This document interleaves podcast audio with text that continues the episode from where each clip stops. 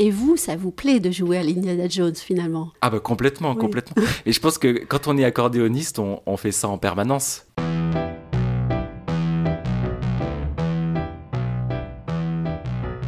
Culture sur mesure, un podcast d'Anne-Sandrine Di Girolamo. Inattendu sera le mot-clé de cet entretien que je vous propose avec Vincent Lermé, accordéoniste. Son nouveau disque, paru chez Harmonia Mundi, revisite l'art de la fugue de Jean-Sébastien Bach avec le talent complice de Marianne Muller à la viole de gambe et Alice Pierrot au violon. Vincent Lermé, euh, l'art de la fugue de Jean-Sébastien Bach dans une association accordéon, viole de gambe et violon, n'est-ce pas inattendu? Absolument, c'est inattendu, c'est le, le nom de notre, notre ensemble. Euh, l'art de la fugue, c'est une des dernières œuvres de Jean-Sébastien Bach, si, ce n'est la, dernière. En fait, il se trouve qu'il n'a il a pas prévu d'instrumentation, donc on peut faire absolument tout ce qu'on veut. Et là, on a, on a vraiment souhaité, euh, puisqu'on jouait déjà avec Marianne Muller, la violiste, ensemble, euh, il y a quatre voix. L'accordéon pouvait en faire deux. Euh, Marianne pouvait en faire une. Il nous en manquait une. Donc on a demandé à Alice Pierrot, violoniste baroque, de, se joindre à nous. Alors c'est inattendu parce que l'accordéon, euh, mm. on le voit pas tellement encore avec des instruments anciens, ça vient beaucoup. Mais je crois que l'idée de, fusion, c'est ce qu'on a recherché, et c'est peut-être finalement pas si inattendu que ça.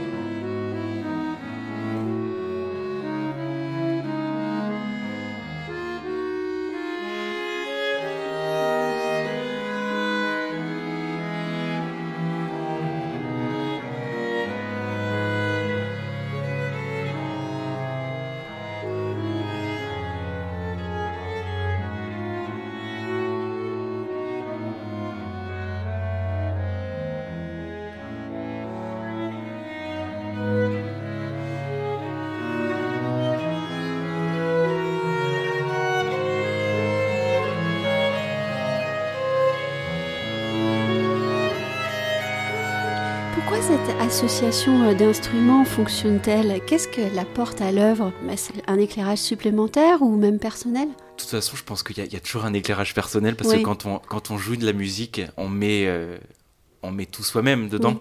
on met beaucoup de soi. Oui, et donc on, a, on, passe des, heures et des heures à chercher, à écouter, à, à, trifouiller, trafiquer un peu comme, euh, comme si on faisait de la mécanique.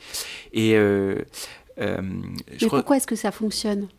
Est-ce que ça fonctionne quand on écoute le disque Oui, en fait, la viole de gambe et le violon baroque, ce sont des instruments à, archer. Ces deux instruments peuvent tenir les sons, ils peuvent les enfler, les diminuer, ils peuvent faire tout, tout ce qu'elles veulent.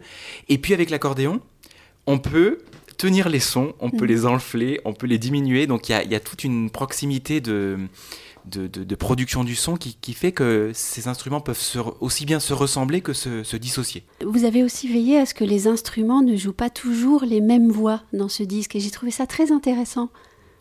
Oui, tout à fait, parce que euh, euh, on voulait pas que ce soit une sorte de, présentation monumentale. Parce que des fois, on pense à Jean-Sébastien Bach et tout de suite, on se dit, oulala, là là, oh, je suis impressionné, c'est monumental, un peu. Euh, une musique euh, obligatoire, comme si on a, on pouvait pas se permettre euh, toutes sortes de choses. Et là, on a, on, s'est dit, bah, une fugue, c'est euh, c'est d'abord quelqu'un qui prend la parole, et les autres qui l'imitent ou qui lui répondent en étant d'accord ou pas.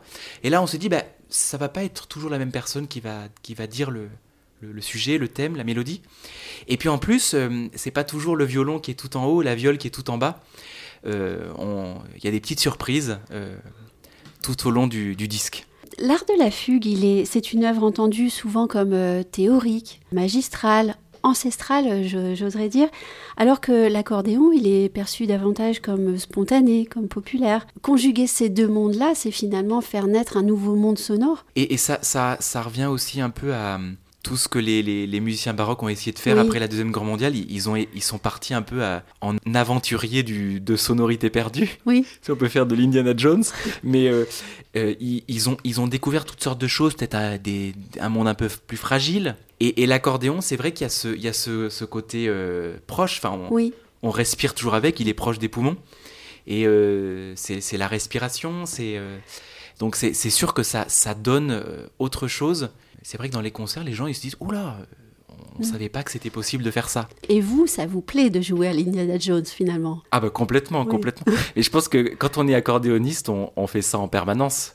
Parce que euh, le, on, apprend des, tout petits que le monde n'est pas euh, prédéfini, qu'on on va se faire son propre chemin et que le chemin il va être fait de rencontres euh, qui vont nous amener peut-être pas là où on avait prévu. Est-ce que selon vous, c'est l'accordéon qui magnifie Bach ou euh, est-ce que c'est Bach qui magnifie votre accordéon? J'aimerais beaucoup avoir son numéro de téléphone à Bach pour lui poser la question.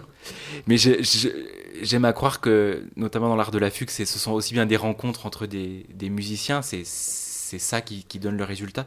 Et puis avec presque un compositeur, parce qu'on, entre guillemets, on, lui parle euh, au travers de sa musique.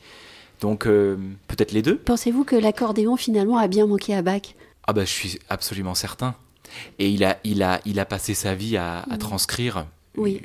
Il, il faisait euh, pour la cantate du dimanche, il dit voilà quels instruments on a sous la main, bah euh, voilà donc c'est vrai que Bach, moi je l'imagine souvent dans sa taverne mm. avec son son crayon et puis la tache de graisse sur la partition, c'est quelque chose peut-être de, de, plus simple que Moins magistral, en fait. Moins magistral, c'est sûr. Beaucoup plus simple parce que il est. Euh, cette musique, en fait, elle résiste à, tout, en fait. Euh, on l'entend avec euh, des tonnes d'instruments et ça sonne toujours back. Il y a quelque chose de. Pas de magistral, mais en tout cas de magique, c'est sûr. Et vous dites, elle résiste à tout ou elle attire tout Elle attire toute la créativité que le monde contient encore, peut-être Oui, oui, oui, complètement. C'est magnétique, c'est. Et, et, je pense qu'il faut euh, aujourd'hui, euh, même après cette, pandémie, on a, on a encore plus besoin qu'avant de d'essayer des choses, d'inventer, de réinventer euh, pour, pour que ces musiques, elles soient pas juste dans une vitrine, dans, un musée, mais qu'elles qu'elles parlent à, tout le monde en tout cas. Et quel passage du disque recommanderiez-vous? Oh, Quelle question difficile. En fait, je ne vais pas répondre euh, d'une manière précise. Je pense que c'est un disque justement qui, doit s'écouter. Euh, euh, en continu? Oui, c'est-à-dire d'un bout à l'autre, même si dans cette écoute on fait plein de choses. Mhm. parce un que chemin. C'est un chemin, c'est un voyage. Et nous, quand on le joue en concert, on a l'impression d'être d'être changé à la fin. On se dit, oulala, là là, ça, ça, ça remue en fait. Et, je pense quand on arrive à la, à la fugue finale, qui est inachevé, comme ça, qui s'arrête comme ça de façon abrupte. Si on n'a pas eu ce qui s'est passé avant, ben, elle n'a pas euh, cette, intensité-là.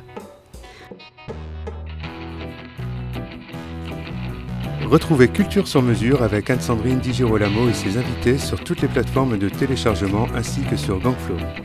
Suivez toute l'actualité de votre podcast Culture sur mesure sur les pages Facebook, Twitter et LinkedIn d'Anne-Sandrine Di Girolamo.